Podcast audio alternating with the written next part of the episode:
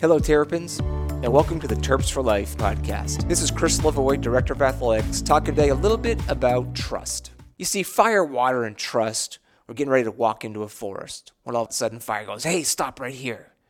What happens if we get in the forest and we lose each other? And water says, hey, don't worry about that. If you guys lose me, just go look for the green grass. That's where I'll be water. And fire says, yeah, you know what? You're right. If you guys lose me, just look for the smoke in the air. Follow that smoke and you'll find me fire.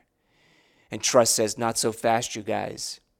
You see, if you lose me, trust, you'll never find me again. And when we talk about trust, there's different types of trust. There's trusting yourself, trusting your teammates, trusting the coaches, trusting the process. When a coach has you running sprints and they tell you to touch the line, do you actually touch the line? The answer to that is trust with yourself.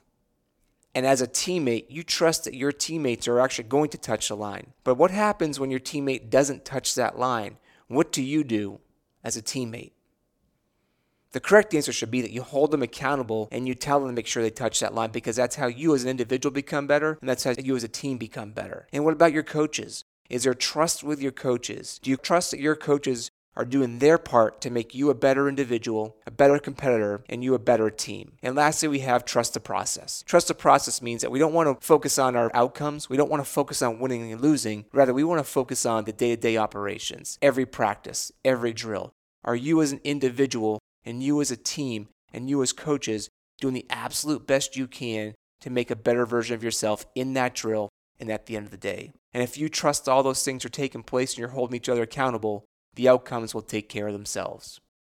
Remember, go be a Terp today so you can become a Terp for life.